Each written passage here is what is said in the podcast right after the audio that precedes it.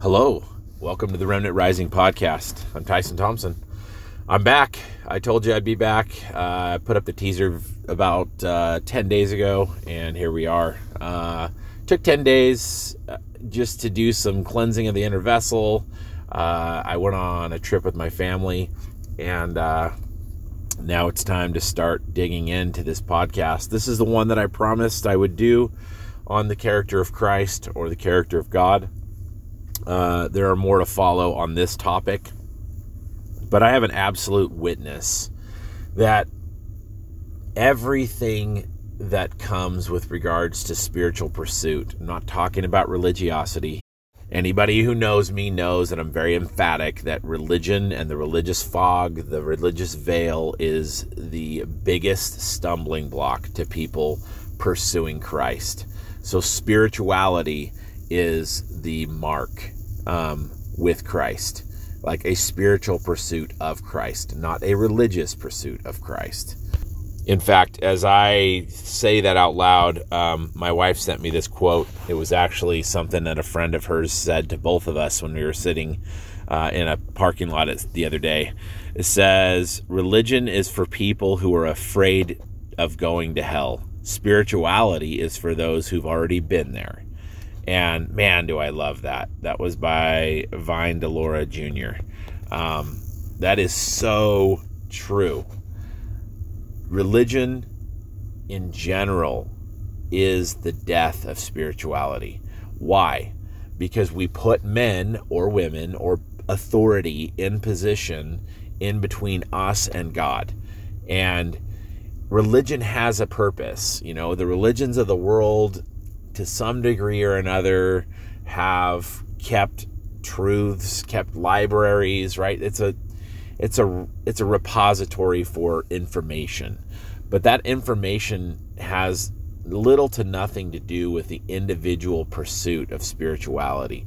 All that information does is introduce somebody to a deity or a god in order for them to pursue a personal relationship with that God. That is the purpose of religion. So I'm not going to throw all religion out the window and say it's worthless and doesn't serve a purpose. It's a stepping stone. And in the context of the LDS vernacular, in my view and in God's view, I'll just be bold and say that the Church of Jesus Christ of Latter day Saints is the church that Joseph Smith restored, is a stepping stone into that spiritual pursuit of godliness. If you don't believe me, go read about it. I don't have time to sit here and argue with the detractors. My Pharisees and Sadducees show up on a regular basis, and when I need to, I address them. But I'm here to address those that want deliverance. So I'm going to read that quote again because it's so powerful. Religion is for people who are afraid of going to hell. Spirituality is for those who've already been there. And guess what? I'm bold enough to say I've already been to hell and I've come back. So so why is it such a fundamental doctrine? Well, let's just quote Joseph Smith, the character of God. Why is it important? Joseph Smith said, and I quote, if man does not comprehend the character of God, he does not comprehend himself. Take a minute. Take a minute and let that sink in if man does not comprehend the character of God, he does not comprehend himself. What a blessing. You could build an entire book, volumes of books about the character of God and why it is so imperative to understand the character of God. Okay? Now, the character of Christ is replicit in Scripture. It's there. We don't slow down enough to read it ourselves and go to Christ and have Him help us interpret it so that we can see the truth for what it is. We don't. We want somebody else to can it, to put it inside of a of a talk and in a general conference talk and we can read it and you know then we can get our testimony from it and we somebody cans it and puts it together and that's what we want because we're naturally the natural man is lazy right he wants somebody to give it to him on a silver platter well that's good as long as the person presenting the information is giving you truth.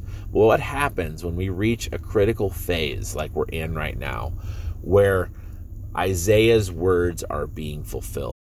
Isaiah said that in the last days, that the people in the church and really out of the church would be lined up with their spoon in hand ready to eat the vomit of what people were telling them, what leaders were telling them, religious leaders and secular leaders or leaders in the in the in the world. And we're seeing that. Like people are literally just taking what they're given as truth and not actually seeking to find for themselves. Well, one of the biggest pearls of great price is that quote from Joseph Smith regarding the character of God regarding how if man does not comprehend the character of God, he does not comprehend himself. He just doesn't. He does not comprehend himself. And Joseph Smith said that if you do not receive knowledge, you cannot receive exaltation. A man is saved no faster than he gains knowledge. So if we don't have a knowledge, an intimate detailed, intense, spiritual knowledge, immovable knowledge, the kind of knowledge that makes Abinadi stand up and be burned, the kind of the kind of knowledge that Christ had that he held on to and still holds on to, but in his earthly plight that he held on to all the way to the cross at Calvary. If we don't have that kind of spiritual knowledge of the character of God, we won't have the power sufficient to overcome all things as he's admonished us to. So, why is the LDS version of Jesus in modern times, I will say that, so variant to the actual version of Jesus Christ? You know, that is a question that has plagued me, and I don't know that I even am going to come up with a definitive answer other than this Lucifer. That's my one word answer. Lucifer knows that in order to win the battle, even though he won't win, right, he needs to take the real Jesus away from people. And how does he do that? He does it through religion, always we have these inspired beings that the God of the universe sends down to us, and it doesn't matter what religion that is. These inspired beings, they come down, they teach us these amazing principles, and what do we do? We turn it into a religion. And as soon as we turn it into a religion, the pursuit of spirituality ceases, the pursuit of a relationship with God ceases, and He can slowly start pulling away the truths. Why don't the brethren in the church, why don't church leaders talk very openly and emphatically anymore in detail, other than a few talks given by Russell Nelson over the last few years, about pursuing a personal and intimate and detailed and amazing relationship, spiritual relationship with Jesus Christ? Why don't they? It's because Lucifer has such a grasp on what is being taught, that we're literally seeing fulfillment of what Lucifer said he was going to do to teach the philosophies of men mingled with Scripture. So I kind of feel like growing up in the church, and if this isn't your experience, then disregard this portion. That what I had come to know as Jesus was was and Hyde. And I say that sort of tongue in cheek because my initial early experiences with Jesus were amazing and powerful. And I did understand as a young child how dynamic he was. But then slowly the religious fog crept in. And pretty soon the fog of war was upon me, and I couldn't really discern the real Jesus. He was this misty figure, always out of reach. And if you feel that way, and I felt the power of what I just said kind of go out like a shockwave, just ruminate on that for a second. Is that the Jesus that you know? He's he's there, he's this fuzzy figure. You're not really sure if you want to be close to him because you're not really sure if he's just going to start whipping you because of all of your insecurities and all of your shortcomings and all of your failures. You know, he's Jesus is really close to me when I'm doing good, but when I'm doing bad, Jesus is just over there flogging me with all of my shortcomings and, you know, what is your version of Jesus? Because, you know, even a lot of the people that I'm talking with right now who are really struggling with current affairs, current events happening in the world, but mostly these people are very, very disturbed about what is happening inside of the church, about the things that the that the leaders of the church are starting to say that really feed really well into the narrative of the world and the things that the world is saying. This woke culture that's starting to creep in. This, and I don't, I don't care if that offends you, like the cancel culture, right? All of these things. Like, why is this? Why is the the vernacular of Agenda 21 and Agenda 2030 creeping out of not even creeping out of the mouths? There's a there's a couple of leaders that are boldly proclaiming these things as truth. And they're genuinely trying to discern like where is truth? I, you know i thought the church would never go astray. Well we can talk about that in later podcasts. We're not here to talk about that today. But let me help you understand something. You won't make sense of any of anything that's happening. Anything. If you don't learn to trust and embrace the real jesus. And my hope in this podcast today, however long it ends up being. I'm not even going to limit myself to time.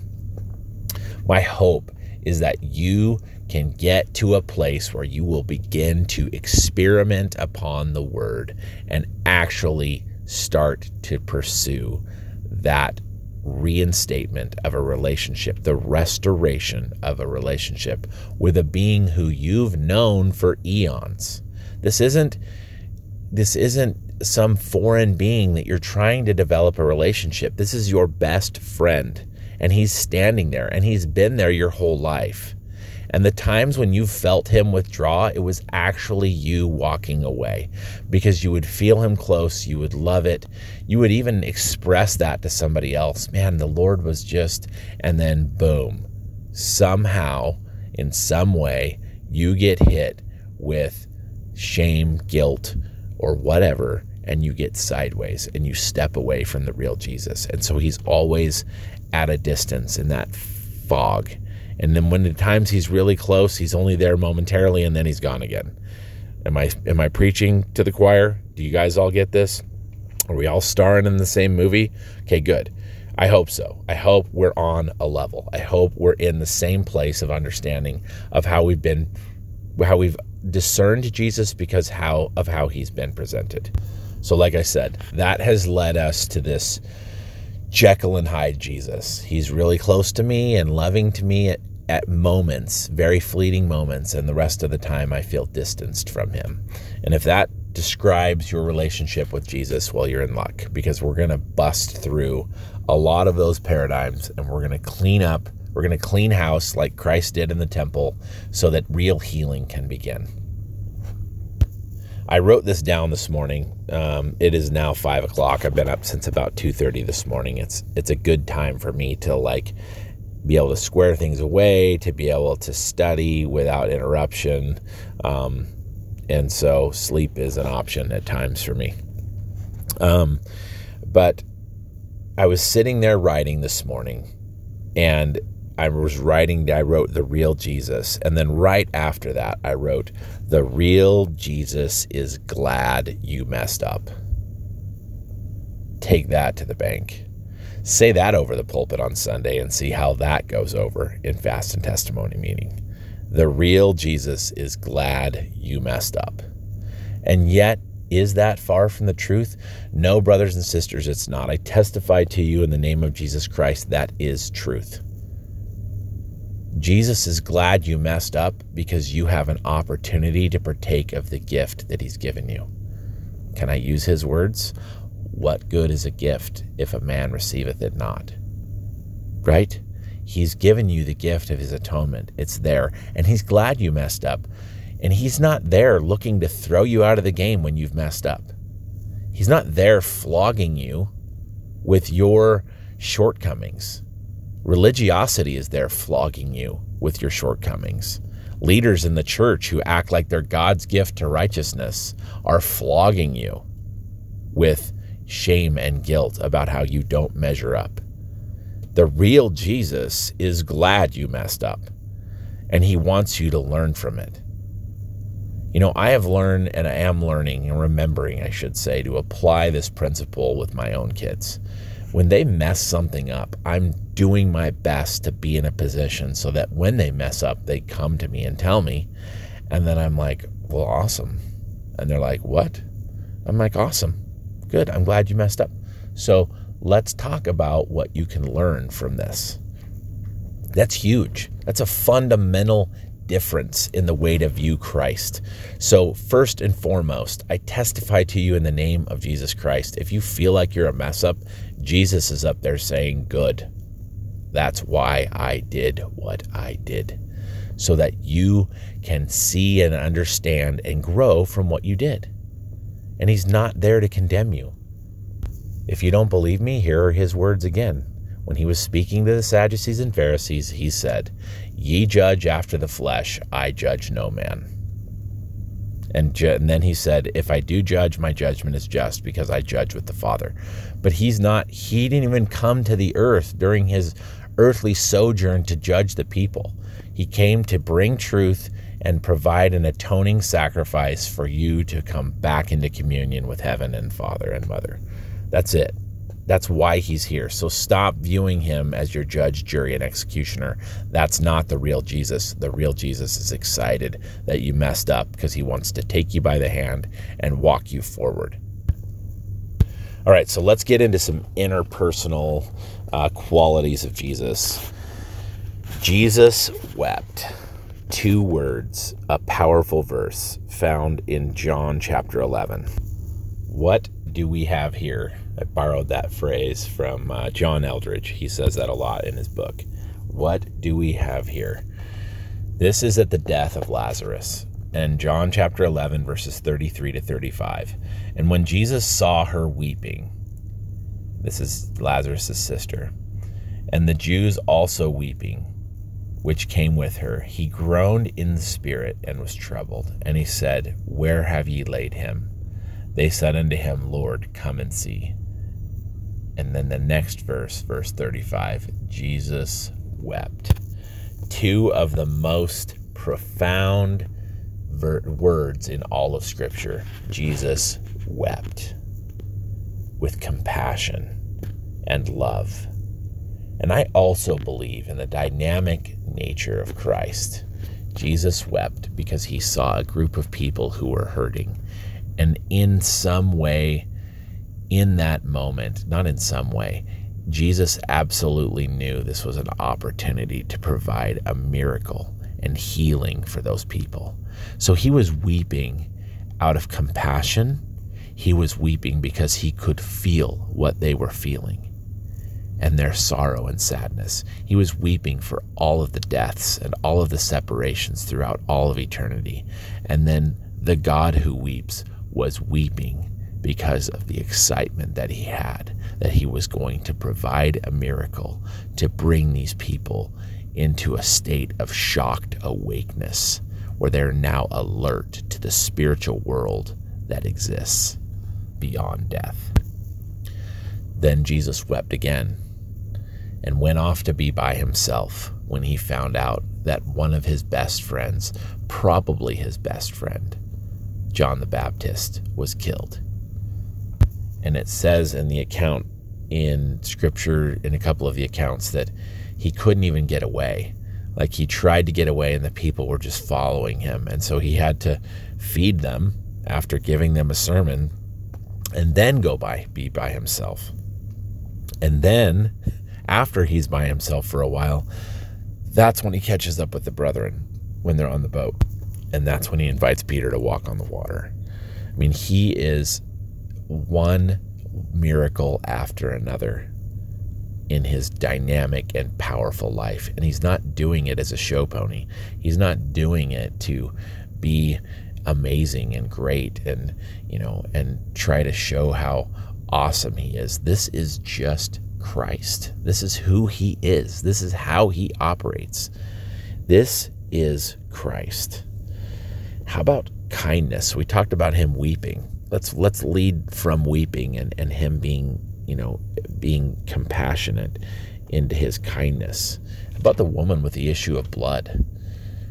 He is walking. He's so aware of his surroundings all the time, so spiritually tuned in that I'm sure the brethren were asking him questions. If you haven't seen the Chosen series, um, you know, watch it. But I remember at one point Christ is walking and they're just question after question after question. And he finally stops and he's like, Look, guys, this is going to be a long journey if you guys are so full of questions. He's like, How about you just sit back and be quick to observe and let's just just watch what happens and learn from it. And and I love that dynamic of Christ. But I'm sure with the with the crowd thronging as he's walking through the streets of of uh, Jerusalem, he is a woman reaches out and touches the hem of his garment and he feels goodness leave him. He feels virtue leave him. He feels the power of his godliness drained for a momentary second because she received of that goodness and goes back and he compassionately crouches down and touches her.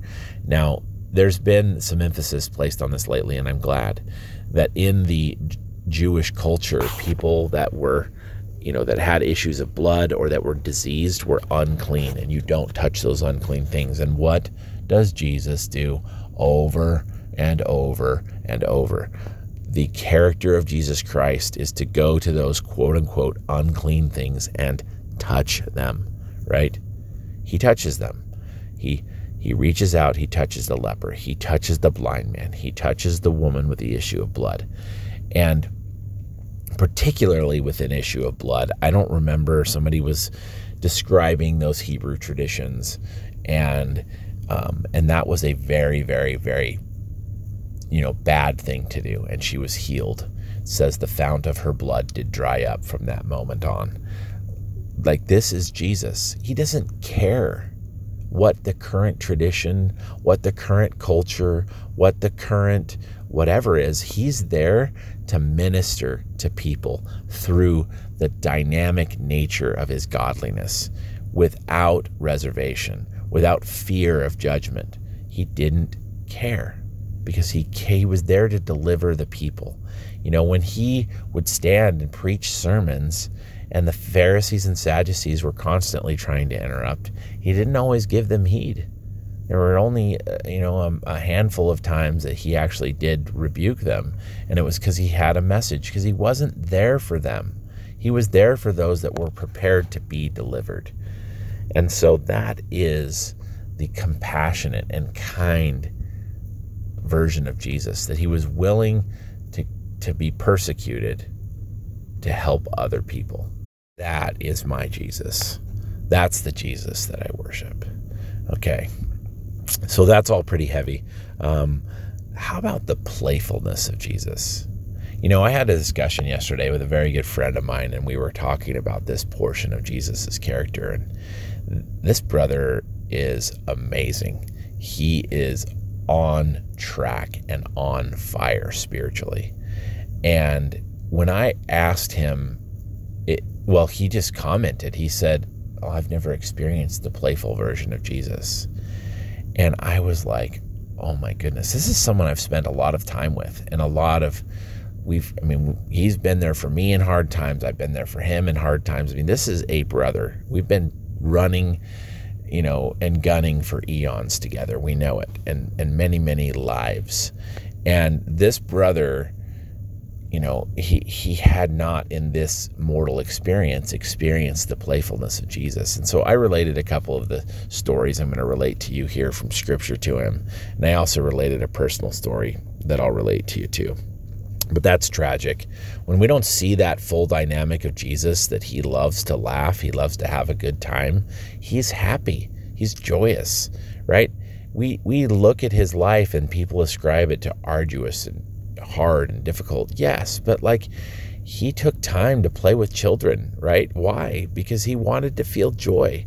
He wanted the seriousness of his plight and his efforts to have a momentary pause so that he could enjoy things. And he enjoyed everything that he does, and he still does. And if you don't believe me, if you haven't learned to hear his voice, or if even if you have, go ask him to show you his playful side, and then wait and wait and watch, and he will deliver something that will make you laugh. If you don't believe me, here's a here's a here's a story. So from from the New Testament. So after Christ dies, uh, John chapter 21 talks about how Christ, that the apostles go fishing, right? They're just, they're beside themselves. They do what we all do when, when the poop hits the fan, right? They go back to what's comfortable. And for them, what was comfortable? Fishing, right? So that was what Peter said I go a fishing, right? And he goes out with the brethren and they're fishing. And they're fishing. And they fish all night and they don't catch anything.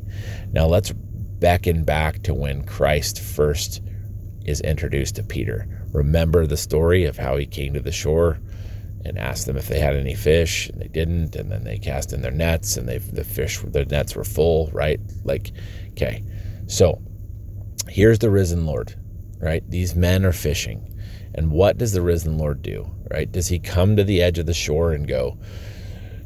Brethren, it is I, Christ. Come to shore, and I will help you to understand this resurrection and how your mission will be vital to the rest of humanity. No. The playfulness of Jesus has Jesus walking to the edge of the water, looking out at these brethren in a boat, and saying, uh, rather sheepishly, maybe, maybe with his hands in his pocket, kicking rocks, kind of like looking down for a second, looks up and goes, Hey, uh, you guys catch anything? I mean, John Eldredge does a beautiful job of depicting this in his book, Beautiful Outlaw. But, but I mean, this is the question that everyone asks me when I'm fishing, right? I'm fishing on the on the banks of one of the rivers or lakes here in northern Idaho, and somebody walks by and they're like, "You catch anything?" Right? Man, that's a frustrating question for somebody to ask too. It pisses you off if you haven't caught anything. If you had caught anything, oh, your first thing to do is to reach down in the water and and grab your fish and pull them up and hold them up and go, "Yep." You know, when you haven't caught anything, especially if you've been out all night, that is frustrating. And Christ walks up onto the shore and asks them, Hey, you guys catch anything? Have you any meat? That is Jesus. That is Him being playful. And then He stands there as chaos ensues because He asks them if they've caught anything. They say no. He tells them where to cast their nets. They do, and immediately they catch. And then John, I think it's John or James, realizes it's Jesus. And Peter, in his confusion, and I believe as I read these verses that this is absolutely what was happening. Peter, in his confusion, it says that he was naked, probably in his version of whatever skivvies were back then, underwear, right? He was he began looking for his coat and he puts his coat on and dives into the water. How much sense does that make? Like he was so excited. He's like, "Oh, I got to grab my coat. Jesus is here." Puts his coat on like he's running out the door, but instead he dives into the water. Like doesn't make any sense to me, right? And I'm sure that Christ is laughing.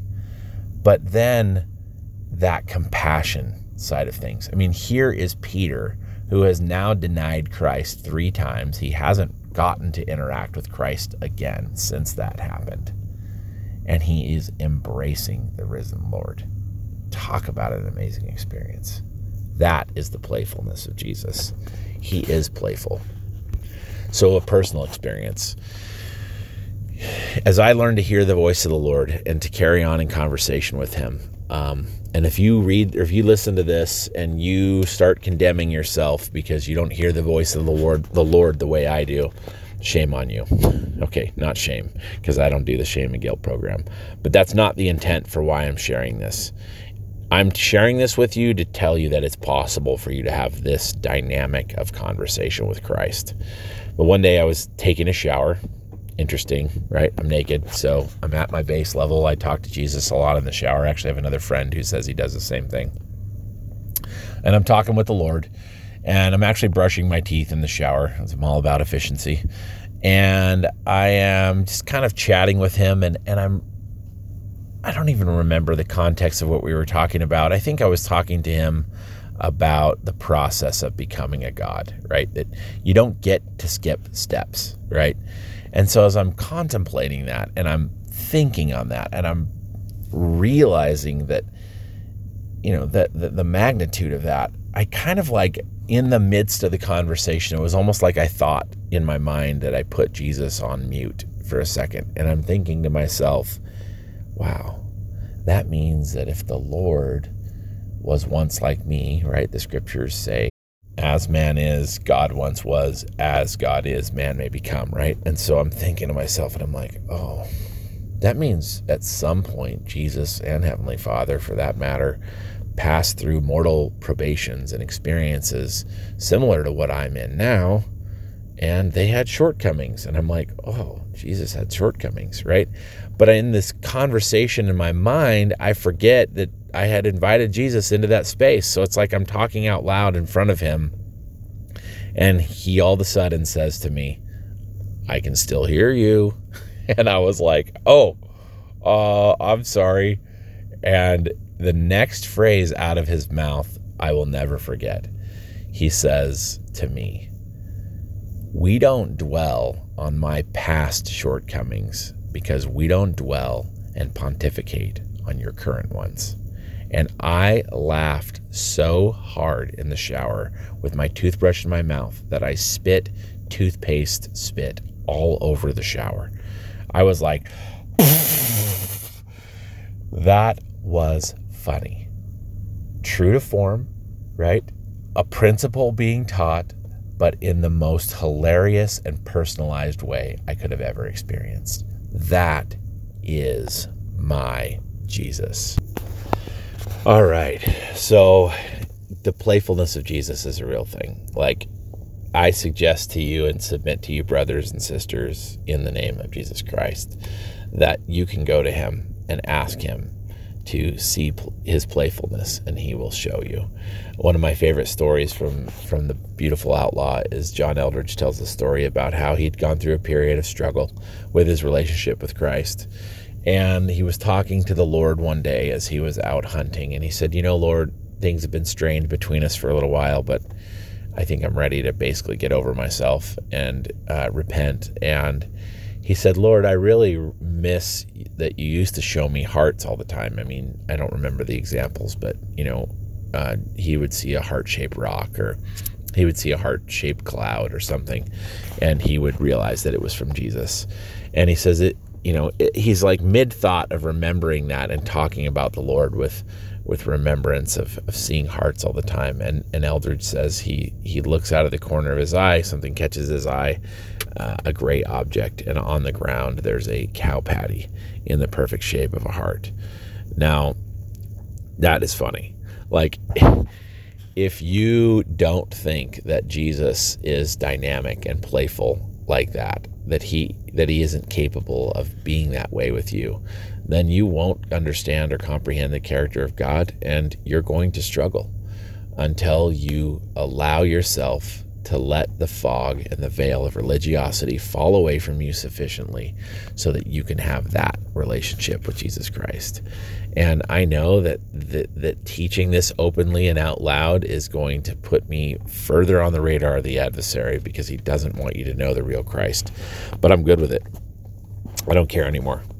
I told you the boldness that I feel coming on in my mission and my pursuit of Christ is only going to get more pronounced. And that is because I look at his model, his life, all the elements of his life, even finding joy and having happiness. I've had more joy and happiness over the last little while because I'm learning, remembering how to be happy, even amidst trials.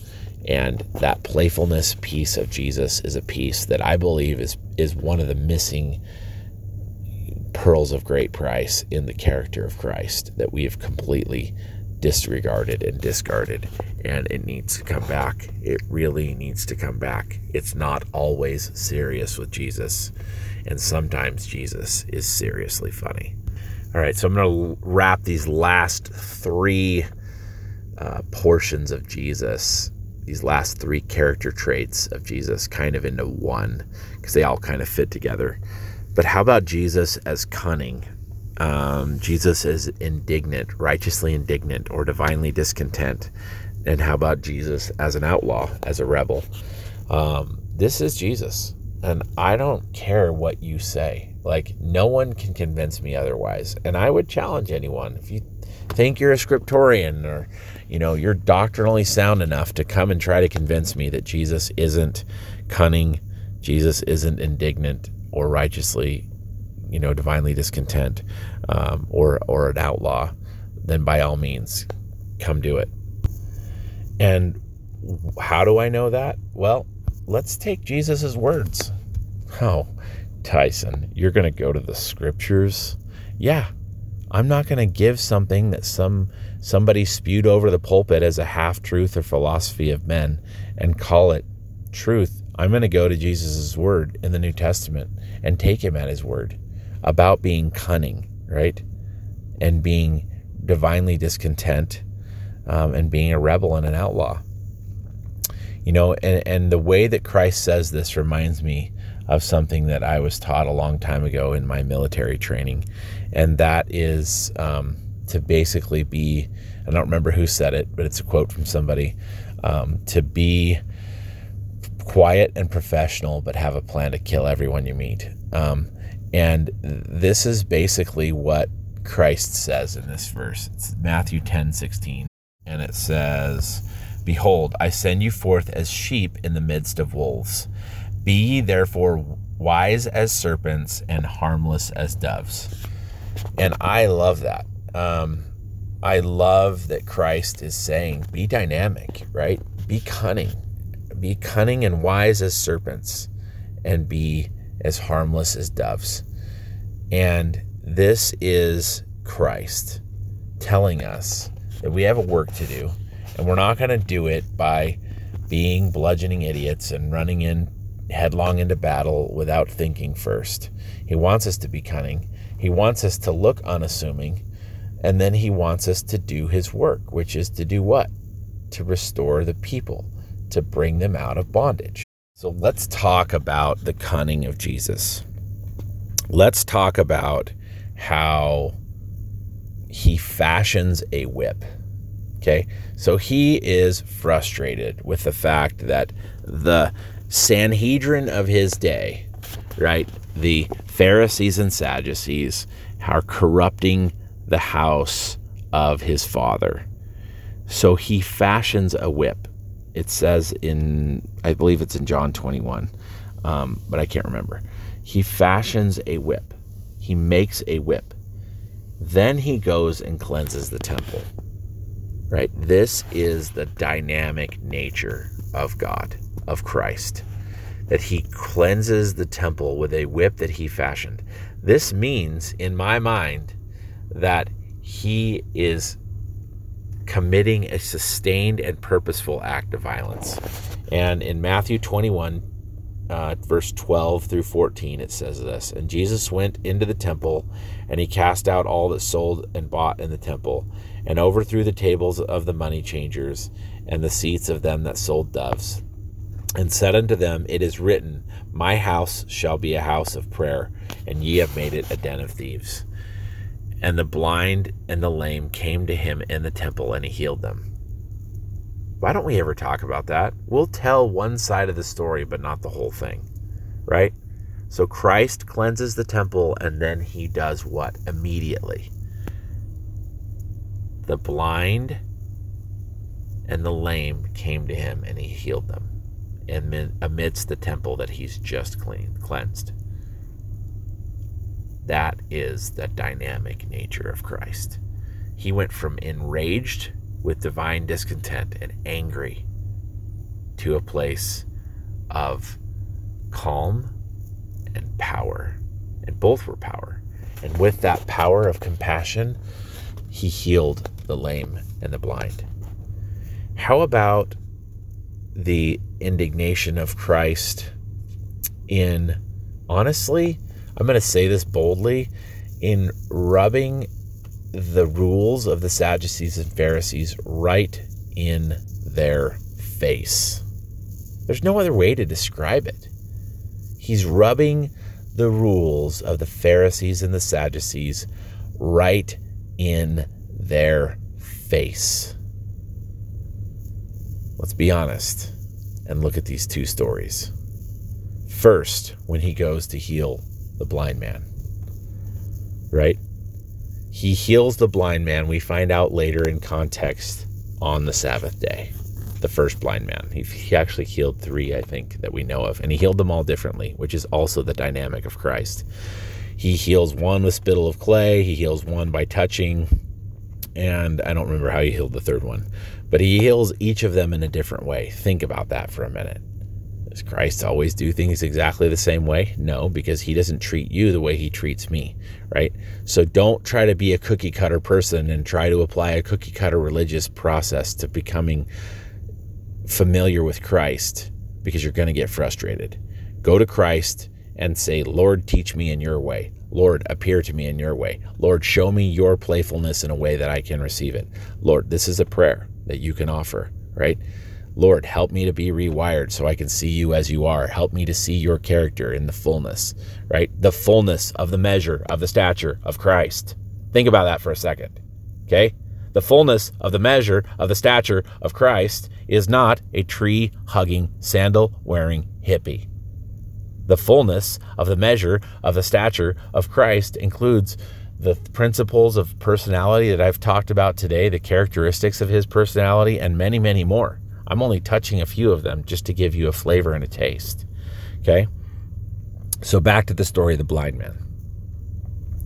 Christ goes steps forward and to the blind man and before he can speak or say anything his apostles are right there and they're like lord who did sin this man or his parents that he was born blind and i can just feel the lord's loving indignation as he says, Neither this man nor his parents did sin. Then I can see him looking over the top of the heads of his apostles to the Pharisees and Sadducees standing behind his apostles because they were always there following him around as wolves in sheep's clothing, literally. And it says that in several places in Scripture. If you go and read it, you'll see that these men disguised themselves as sheep, but inward they were ravening wolves, right? So I can see Christ looking over the head of his disciples as he's speaking. He looks at his disciples and he says, Neither this man nor his parents did sin, but that the power of God may be manifest in him. And then he anoints his eyes with clay and tells him to go and wash, and the blind man receives his sight. And then we know I've described before uh, how there's a there's a court date set up for the blind man who was healed, and he's put on trial about how he was healed, and he testifies of Christ. Um, that is the dynamic nature and the indignation of Christ. And let's review that, the rest of that story, really quick, because I think it's powerful. So he, the, the blind man, is being cross-examined after he's healed. And you know one of the pharisees in the background shouts out you know how can this man christ be of god? For he keepeth not the sabbath day right?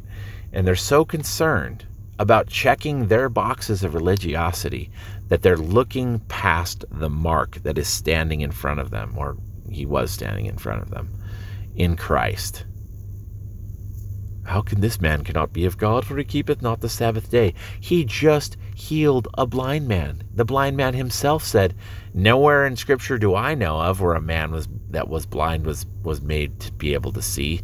And yet you ask me where this power, where this man got his power, right?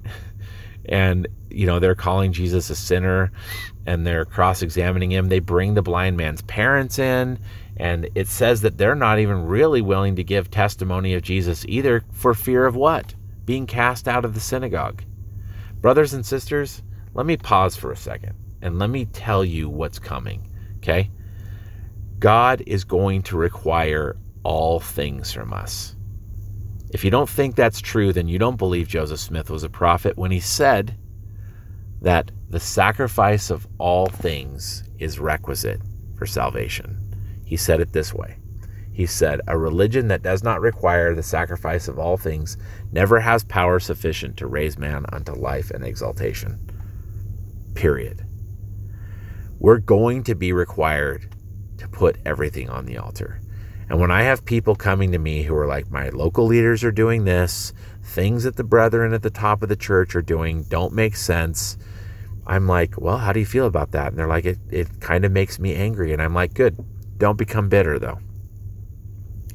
Be angry, feel that indignation, allow the Lord to show you how to feel righteously indignant, to feel divine discontent, and then do the next right thing that the Lord wants you to do because we're here to topple the system of religiosity for him. He's not coming back until the last extremity has arisen. Christ is not coming back in his glory until the Jews are backed up against the Mount of Olives. We've got a lot of stuff that's going to happen that's going to be really difficult and terrible between now and then. So it's time to saddle up. It's time to draw a hard line, in the words of Toby Keith. Okay? It is time to stand up and be sovereign like Christ. Okay, that was a little tangent. Now back to the blind man story, right? So then the, they dismiss the blind man because they get frustrated with him. What are their words to him? Thou wast altogether born in sin, and teachest thou us? And they kick him out, right? They kick him out, and he leaves because they're frustrated because they can't really do anything to this guy because they know they fear the people, which they admit in other places, right? In fact, we'll talk about that story here in a minute but they can't really do anything to the blind man because they fear the people. So what happens? They dismiss him, they push him out. He has a, an embrace, at least in the video version. I can't remember in scripture if he has an embrace with his parents, but he's there. His court date is over. He's walked out. The blind man walks out triumphantly after his court date, and who's waiting outside? No one other than Jesus of Nazareth, right? Your Jesus my Jesus, heals this man, and then shows up to his court date. Right? And as he's standing outside of this guy's court date, he is standing there. He embraces the blind man, and they're having a tender moment. And who comes out? Of course, the Sadducees and Pharisees. And what do they do? They do what they always do they start popping off. Well, are we blind also? And Christ says, If ye had said ye were blind, ye would see. But seeing as ye say ye see, ye are blind. Right? And what he's effectively saying there is, you guys think you know everything. You think you have it figured out because you've developed a pretty religion that you can use to control people. And you say that you see, and so therefore you're blind because you don't have the humility to understand that you don't actually know who it is that is talking to you right now. You don't know that it's the Jehovah of the Old Testament, that I am. I am the Jehovah of the Old Testament. I am the father of Abraham. I am the God of Abraham. I am the God of Isaac. I am the God of Jacob. I am the God of Moses. You don't know who is standing in front of you because you are of your Father from beneath, and I of, of my Father from above. And with that power, he dismisses these guys. He's like, Away, clowns, go away. I'm having a tender moment with someone who actually understands who I am and who loves me for the sacrifice that I have come to offer. Depart and the Sadducees and Pharisees walk away. That is Christ. He came to topple a system designed to thwart agency and keep people from communing with him and his father and mother. That is Christ. He is a system toppling God who came to earth, who had to learn to walk, talk, feed himself, do everything that we have to learn to do. And then from that obscurity comes forth and sets us all free through his atonement. And is asking you and me in the last days to topple the same system that's been reestablished in all of its facets. I don't care if it is if it is a secular control system built in or a religious control system built in, the Lord will topple all of those. And He's asking us to do that work, to help bring truth and bring light and draw darkness into the light and topple the systems that are controlling people and enslaving people and set the captives free. That's why we're here. Can you tell I'm fired up? It's time. Okay, so another illustration, right? After the Lord cleanses the temple in Matthew 21, starting in verse 23, Christ is approached again by the Pharisees. Weird, he just did something magnificent. He he cleansed the temple and then healed the lame and the blind in the temple right? He's really setting the neighborhood in an uproar. Is this the passive, tree hugging, sandal wearing hippie? No, no offense to people who wear sandals and like hippies, right? I'm, I'm, I'm only making the point. This is not a one dimensional Jesus. This is the fullness of the measure of the stature of Christ. He is looking for trouble. Tell me he's not. Prove to me with scripture that Jesus Christ was not out picking a fight with these clowns who were supposing themselves to be in charge. He was absolutely picking a fight. So here's our Jesus, right? He did, excuse me, Matthew 21, 23. And when Jesus had come into the temple, the chief priests and the elders of the people came unto him as he was teaching and said, By what authority dost thou do these things? And who gave thee this authority? And Jesus answered and said unto them, I will also ask you one thing, which if ye tell me, I in likewise will tell you by what authority I do these things. So Christ, here is he here he is again, right? In his cunning nature, he's like, okay, boys, you guys want to play ball? Let's play ball. You answer my question, then I'll answer yours. And then Christ says, this is the question the baptism of John, whence came it? from heaven or from men? And they reasoned with themselves, saying, If we shall say, From heaven, will say unto us, Why did we not believe him? So they know they're in a catch 22. Christ asked them the question that because of their hypocrisy, because of the silliness of their absurdities that they leverage upon the people, they are now caught in a conundrum. And so they turn to him and they're like, um, let's just say we don't know. So that's what they say. They say, We don't know. We cannot tell. And Jesus said unto them, Then neither do I tell you by what authority I do these things. And then he gives them the parable of the vineyard and says, A certain man had two sons, and he came to the first and said, Go and work today in my vineyard. And he answers and said, I will not. So the first son says he won't. But afterward he went. And he came to the second and said likewise. And he answered him and said, I will go, sir. But he didn't go. He, we, but he went not, right? This son, the second son, didn't go.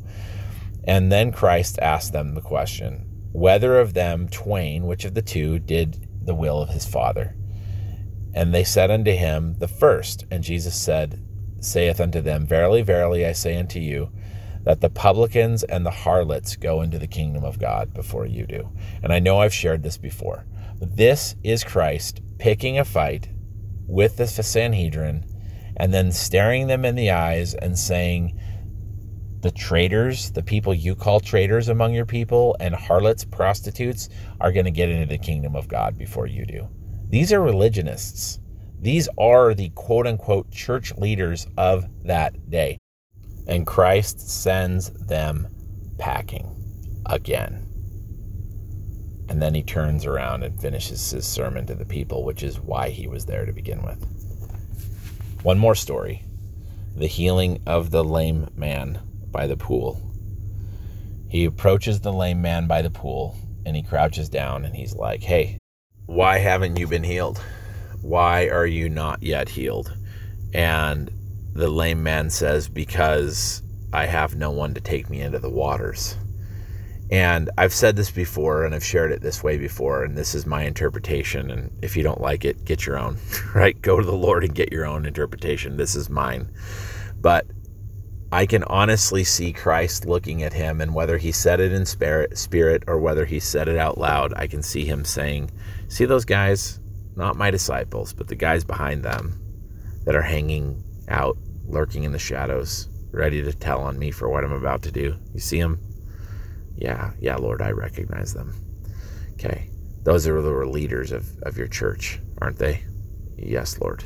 Those are the leaders of my church. Okay. Do they have power to heal you? No, Lord. They've never actually even paid attention to me and all my suffering. Yeah, I know. Well, I'm here to heal you. But when I heal you, I need you to be complicit with me. And I need you to help rub this in their face to show them that the power of God is mightier than their philosophies and their falsehoods and their false priestcrafts and their their priestly ordinance that does nothing. And the the lame man says, Okay, Lord, what do you want me to do? And then he grabs the, the lame man by the hand and stands him up and says, Take thy bed and walk. Christ knowing full well that this was the Sabbath day and that they would persecute him or at least question why he was carrying his bed on Sunday, which they did. It says it in the verses in Scripture. Go read it. Christ did these things purposefully on Sunday. He, he healed over and over and over again with a crowd of mockers and a crowd of Pharisees and Sadducees watching him. And he would heal people with them looking on on purpose. Submit to you that in the full dynamic nature of Christ, he was healing that person for the person themselves, for the believers that were looking on, and also to get in the face and topple the system that was oppressing those people. And I testify to you in the name of Jesus Christ that it is true. We've only been taught one version of Christ. Oh, he healed these people because he was such a loving God and he came down to help them. True. But look at the context. Look at how many times there's arguments. There's people challenging him when he heals the man's hand. The Sadducees and Pharisees are challenging him, and he looks them in the eyes and he goes, You know what? I'm healing him for him and I'm healing him for all those that my Father hath given me out of the world that will believe on me because of this miracle. And I'm also healing him to tell you to pound sand. And then he heals him. That is the dynamic nature of God. It is not just that he wanted to show us that through love we can be healed. No, he was establishing order and preparing the world for his kingdom. And there isn't a church on the earth right now in operation in its fullness that is the kingdom of God on the earth. The kingdom of God on the earth is going to be established, and we are here to help him establish that. But in in order for that to happen, we have to take down the system of lies and the groups of people controlling people so that we can stand up as righteous people with God's power and build the kingdom of God on the earth and establish Zion. Okay, so therefore, what? Well, in my estimation, that therefore what is going to be independent and different for each person. Everybody has to find out their therefore what. Why are they experiencing the things that they're experiencing? That is up to you. You have to go out and discover the why of that as an individual. But I can tell you the big picture of the therefore what is this that we were sent here with an express mission. We were sent here with a foreordination and a preparatory redemption. To do what? To topple the systems that are currently holding people back from spiritual pursuit of relationship with Christ, to introduce them to Christ, then to leave them to stand to learn to stand in their I am and to become a Zion person in their own heart so that they can join Zion as a kingdom of God on the earth. Okay, so how do we do that? Well, you've got to get unafraid. You've got to recognize that the reason you're seeing the things that you're seeing is because you're aware. You're spiritually mature enough in your process of eons of maturation that you're seeing these things. And you're supposed to do something about it. We're supposed to call out wickedness and spiritual darkness in high places. You know, I had somebody calling me this week and they were kind of apologetic about they the fact that they get fired up and riled up. And I'm like, don't apologize for that. Just don't let partaking of that bitter cup make you bitter, right? I want you to hear something. I'm not bitter. I am indignant and I'm divinely discontent, but I'm not bitter. I have love towards God and all men. And I genuinely love even my detractors. I love those who are persecuting me. I'm applying those scriptures. Doesn't make me want to take down what they're doing any less, but I do love them. Okay? And that was the same with Christ. Okay. I want to read these verses because these verses are applicatory to our situation. Awake and arise to the awfulness of the state of your situation. Awake and arise. Okay? This is Christ talking to his disciples about the Pharisees. And he says this Then Jesus said, Take heed and beware of the leaven of the Pharisees and Sadducees. And then, then the brethren uh, reasoned among themselves, saying it was because they had no bread. And Christ is like two or three different ways says, You knuckleheads, I'm not talking about bread. Okay, did I not show you that with the five loaves we we fed four thousand, um, or five with the five loaves we fed five thousand, and with the seven loaves we fed we fed four thousand. I'm not talking about bread. And then in verse 11, he says, How is it that you do not understand that I spake unto you concerning bread? I spake not unto you concerning bread, that you would be aware of the leaven of the Pharisees and Sadducees. Then understood they how he bade them not to be aware of the leaven of bread, but the doctrine of the Pharisees and Sadducees. I've told you before that Joseph's last dream, that prophecies from early brethren, to include Brigham Young, show us that we would see a day when we were led to the brink of hell, and we are there. And the leaven of the Pharisees and Sadducees has returned. Religiosity and the veil of religiosity has replaced the spiritual pursuits that Joseph and many of the early brethren and Christ himself have asked us to pursue. Go and read Doctrine and Covenants 84, 88, 35. Most of the Doctrine and Covenants. Go and read them.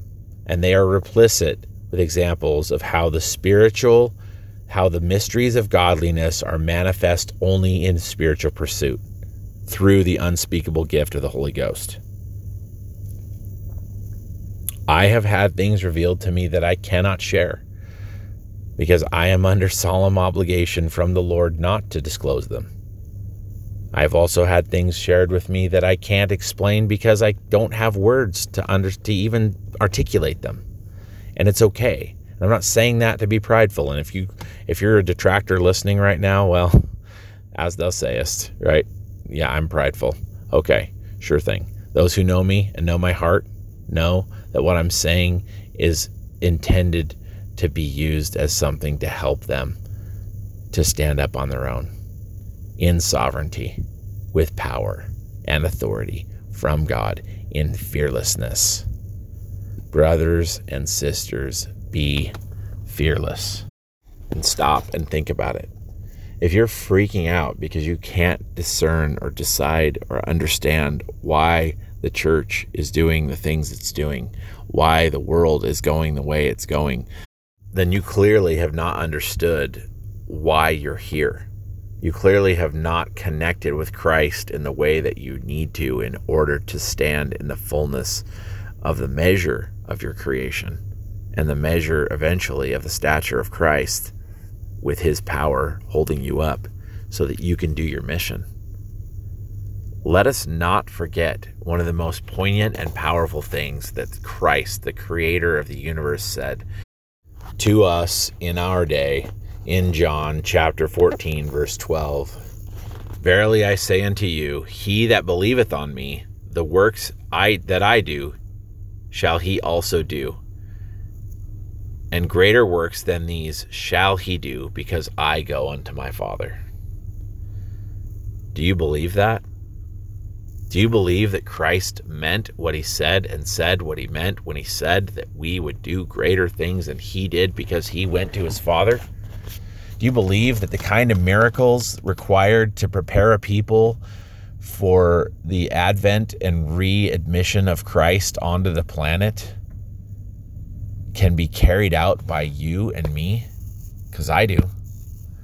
But in order for that to happen, it wasn't just the healing works that he was talking about there. Do those works. We will heal the blind and help the lame to walk. And, you know, we will, you know, people will raise the dead, right? That's going to happen. But right now, we're not talking about just those works. We're talking about the works required to deliver the captives, to set them free. And in that process of focusing on delivering the captives, we're going to have run ins with people who are Sadduceical, Sadduceical and Pharisaical. We're going to run into the modern day Sanhedrin. It's already happening. I told you in the teaser podcast, I have a friend who was just excommunicated. I have friends who are being called in and their temple recommends are being hung over their heads. This is happening, okay? Get over it. Do you need your membership? If Christ tells you, like, put it all on the altar, and you hold back a portion and say, well, I need my membership in the church. No, you don't. If Christ tells you you're good to go, then you're good to go. If he tells you by the same token, stay, then stay in the church, right? Because we're going to need people that are battling this in and out of the church. And if you think that you know, I'm out here trying to cause a revolution in the LDS church. Well, I guess as thou sayest, because the Lord did say, Upon his house it shall begin. And it is time for members of the church who have the awareness that they have to get out of fear and stand in their I am, whatever that means. And just the nature of standing in your I am will cause the rifts and cause that scripture to be fulfilled where Christ said in the Doctrine and Covenants, Upon my house it shall begin. If you're standing in the truth and standing in what you know and doing the things that the Lord has directed you to do, the works that He's directed you to do, it's not going to be for the express purpose of toppling the system that you'll be doing those things. You'll be doing the things that Christ directs you to do because they're the things that are supposed to help you complete your mission and build Zion. And you'll be focused on building Zion. But because you're building Zion, it will bring the demons and other people out of the woodwork, literally. And they will come after you. And it's okay. I've had people tell me of recent, and I understand and appreciate why they're saying it. Well, I think you need to be careful because you really are dealing with some really heavy hitting people. I know that. I know that because of this, the the the Luciferian entrenchment in every organization in the world, and the church is not exempt from that, is such that there are people who will want to do me harm. I'm okay with it. I'm not afraid, right? I count my own life cheap. Why? Because I'm not afraid to do the works of Him who sent me. I'm not afraid to grab you by the face mask and say, Stop being weak. Stop it. You stand in your I am, in your sovereignty. Google those words. Google sovereignty. And just ask the Lord to show you how to stand in your sovereignty. You will do it in a loving way, but you will do it in a powerful way. Christ didn't ask permission of other people. He didn't need someone to give him some scriptures or a link to something they could read in order for him to understand more fully. Christ did what Christ does, which is to be his I am, to be dynamic. Stop going to the scriptures to find the answers and do what Joseph Smith said. If you want real divine truth, you won't find it in books. Go to heaven and receive divine teaching. Go to the Lord. Stop waiting. I'm I had this conversation with somebody yesterday. I'm so sick of people saying, "Well, I just can't wait for Zion to be here." Be Zion. That's the point. Zion is already in you. right? Let Zion come up from underneath. Let it start from the tips of your toes and rise to the crown of your head. Be Zion. And when I am Zion and you are Zion and other people are Zion as individuals, then that Zion will be brought together and we'll start to do what it talks about in D&C 88, where it says, Assemble yourselves, organize yourselves, teach each other pure doctrines. Right? That's what I'm trying to do. Is this perfect? No. Are there elements of this podcast that I may look back at later and go, man, I didn't have that right? Probably. But does that mean that I'm afraid to share what I know now because I I want to make sure I have it all dialed in and perfect so that I don't mess up and lead somebody astray? That kind of crap is exactly what Lucifer's counting on. For you to sit back, be small, think you don't have enough, think you can't do enough, think you really don't have what it takes, and meanwhile he's over there with his feet up on his desk laughing because you're afraid to stand in your I am. You think the disciples knew what was going on? Hell no, they didn't. What did they do after Christ died? They went freaking fishing, right? And I love those men, right? Because when Christ appeared to them and he stood on the shore and he's like, hey guys, you catch anything, right? There's the dynamic Christ. He didn't come back to them and go, what are you idiots doing, right? He met them where they were. Then he chastised Peter a little bit over some food and he says, Peter, do you love these fish more than me? No, right? But he has a beautiful exchange with them. He embraces them, he corrects them, and he puts them on their course. And from that moment forward, Peter was the rock. He was the rock. He had a moment of doubt. He went fishing. Christ comes back. I told you, stop fishing. I love you. Get to work. And Peter was the rock. From there forward, he was fearless. If you just came back to the church, liken yourself to Paul, right? I have friends that have come back to the church just in time to see the church going completely nuts and sideways. And they're like, why did I come back? And I'm like, maybe because you're a Paul, right? Maybe you're a Saul. The Lord woke you up, He cleared your eyes so you can see, and now you've got a mission to do. Stand in your I am. Stop sitting around saying, Well, I can't wait for Zion to come. Because when Zion comes, then it's all going to be okay. No, it's not. It's never going to come because you're going to sit there and say, Well, when Zion comes. And God's up there like, Make it happen. Make it happen. And how are you going to make it happen? Okay. This is my opinion on what's next for you. If you're listening to this right now and you have any iota of being confused about what's next, learn the character of Christ. And how do you learn the character of Christ? You start hanging out with Jesus, okay? You go on a walk with Jesus. You sit by the river and talk to Jesus. You read his words and then you say, "Lord, what did you mean by what you said here in Matthew 11 chapter or uh, chapter 11 verse 15?" Whatever verses. That's not a real verse. I just made that up, okay, for the purpose of conversation.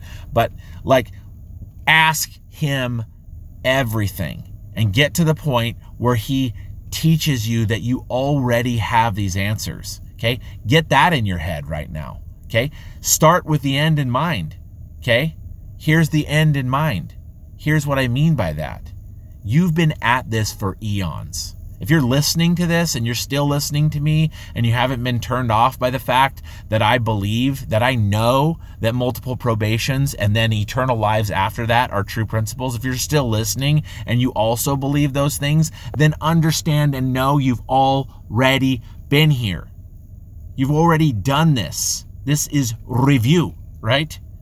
This has, you've already been in a world and done similar things. We're part of a soul group. We're here to bring Zion up from underneath. Awake and arise and arouse your faculties.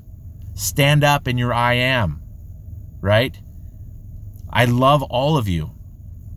But when you come to me and people are coming to me and they're emailing me, you you ask around what happens to people when they come at me and they're namby pamby and they're well, I don't know, and I just don't. And I, I'm like, knock it off. Knock it off. Get big. Be big. You know, I have a daughter, and she is a an absolute gifted athlete. She was born with natural ability. She was born with with an amazing aptitude to to just play sports. But she doesn't believe that she belongs in on the court. When she steps on the court in basketball, she doesn't act like she belongs out there. And before her last game that she played in, her team was done warming up. They were getting ready to, to play. I called her over to the sideline. I said, Hey, come here. And she comes over to me. Her coach is kind of looking at me out of the corner of her eye, like, What's he doing? And I said, You need to do something. I said, I love you. You need to step out there like you belong out there because you do. And she kind of was like, okay, dad, you know, and walked off sheepishly. And I said, hey. And she turned back around and I said, I mean it. I love you. She said, okay. She walks off. And she comes to the sideline a little bit later because they put her in the game. She didn't start. She comes to the sideline. She's standing there waiting to check in. And I said, hey. She looked at me. I said, you belong out there. Some of the other parents around me kind of chuckled, and it was kind of funny. But I meant it. And she stepped onto the court and she played the game of her life because she believed that she belonged out there. And, brothers and sisters, I testify to you in the name of Jesus Christ that the Lord has put us here on the earth now for a purpose, for a mission to reestablish the kingdom of God on the earth, never to be torn down again and it's going to be full contact. It's going to be scary. You're going to have people reject you. You're going to have family come at you. But that's all part of the game that we agreed to play. You agreed to play this eons ago. And we're playing it. We're in the game. And are you going to sit on the sidelines while the enemy's fans are all jeering you because you're too afraid to check into the game? Or are you going to stand up and go, No, I belong out here. This is my time. This is why I'm here. For this purpose was I born. For this purpose came I into the world. It's time to rise. You're already awake. But what good does being awake do if you don't actually get out of bed? Get up and get out of bed and go to work. I love you all. If that sounds harsh or too direct and you need some more chastisement, and or you need some more chastisement, send me a message and we'll talk. But I'm going to refer you right back to Christ. I might give you some insights to help you better understand. And I'm not saying don't reach out if you're stuck, okay? Because I will help you. But I'm going to help you by turning you back to the Lord and, and telling you whatever it is that I feel directed to tell you by the Spirit. And a lot of times it's not easy to hear. I had somebody reach out to me yesterday and they were lamenting their situation they're lamenting the fact that they're in a situation where they feel lonely. We all feel that way. You're supposed to. You think Christ didn't feel that way? Come on. Why do you think he went to the mountain so often to commune with angels in heaven?